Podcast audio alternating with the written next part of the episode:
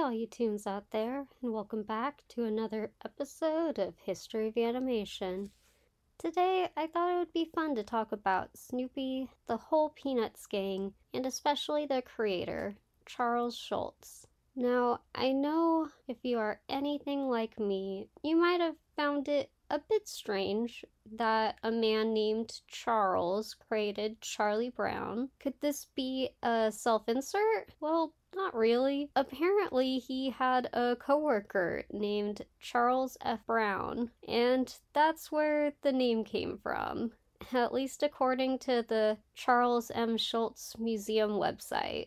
There are some sources that claim that he referred to Charlie Brown as his alter ego, but I feel a lot more comfortable going with what it states on the museum website. I'm just gonna assume that they know what they're talking about. Anyways, Schulz was born November twenty-sixth, nineteen twenty-two, in Minneapolis, Minnesota. One source that I found mentioned how growing up he would read newspaper comic strips with his dad, and they would make their own. While his dad wasn't an artist, he did encourage Schulz's art. When Schulz was fifteen, he even got a drawing of his dog published. This dog, named Spike, would serve as an inspiration for Snoopy. Schulz's first weekly cartoon series is called Little Folks. It was first released on May thirtieth, nineteen forty-eight. It was for his hometown's newspaper. The characters from this first series were also children, but they don't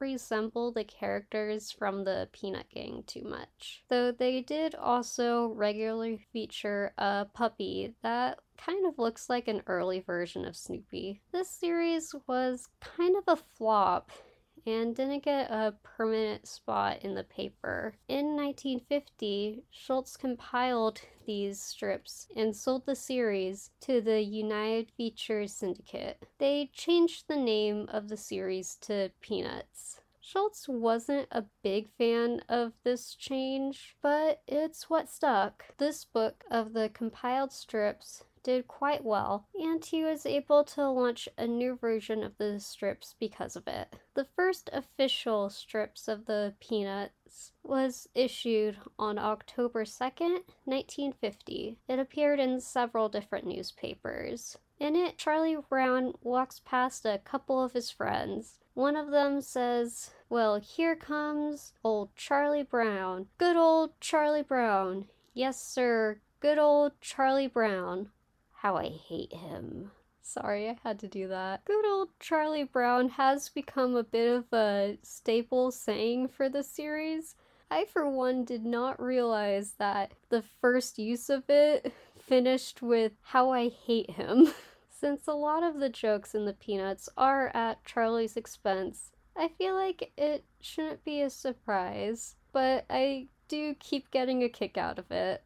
Before this, the comic didn't have any defined characters. Having reoccurring and defined characters was a requirement in order to get syndicated. He actually talked about this in an interview where he said, they said, "Well, you have to create some defined, definite characters," Schulz remembered. "So I said, well, no problem. I already know I kind of like to draw a little dog, and I just went home and asked my friend, Charlie Brown, if I could use his name, and he said it was fine. And so I created Patty and Sherman, and those were the four lead characters." Honestly, I was a bit surprised that someone had to point out to him that he would need reoccurring characters in his comics. That seems kind of important to me in order to reach an audience, but hey, maybe it was different back then.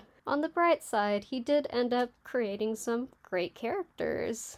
It wasn't long before the Peanut gang got a following. By the nineteen sixties, Peanuts had been picked up by hundreds of newspapers, and Schulz even won a Reuben Award. I honestly don't know if I pronounced that correctly, but anyways, it's uh, it's the highest honor given by the National Cartoonist Society. In nineteen sixty-five, the Peanut gang was even on the cover of Time. The nineteen sixties was also a time when Schulz added more characters to the strip. In nineteen sixty-six, Peppermint Patty joined the game. She's mostly known for her love of sports, but is also uh, one of the early examples of a character from a single-parent household. In nineteen sixty-eight, Schulz was asked by fans to introduce a black character, so he added Franklin to the cast. He said about this, "I held off on Franklin for a long time.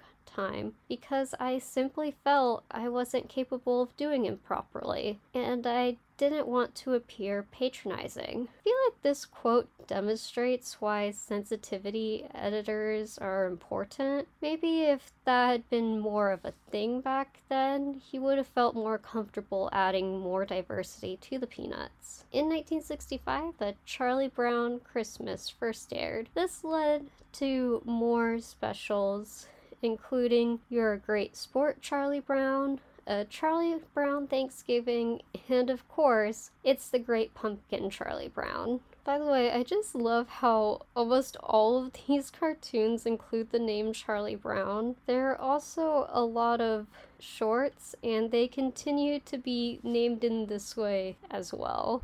A part of me wonders if they did that because Schulz really didn't like the name The Peanuts for his series, or it could be they wanted to make sure the audience knew that the main character was supposed to be Charlie Brown, even though, let's be real, most people are watching it for Snoopy. More recently, the Peanuts movie was released in twenty fifteen. It only got decent reviews. I remember enjoying it, but I think a lot of people were disappointed that they used three D animation instead of traditional two D. Besides the name, I feel like they took a lot of care in honoring Schulz in this movie. They even included Charlie reading War and Peace, which Snoopy is currently reading at a rate of one per- word per day.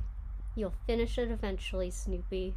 If you have Apple T V plus, you can check out the current Snoopy cartoons. I honestly don't know much about them because I do not have that streaming service. I am going to assume that they're good because I haven't heard otherwise. If you've seen them, let me know.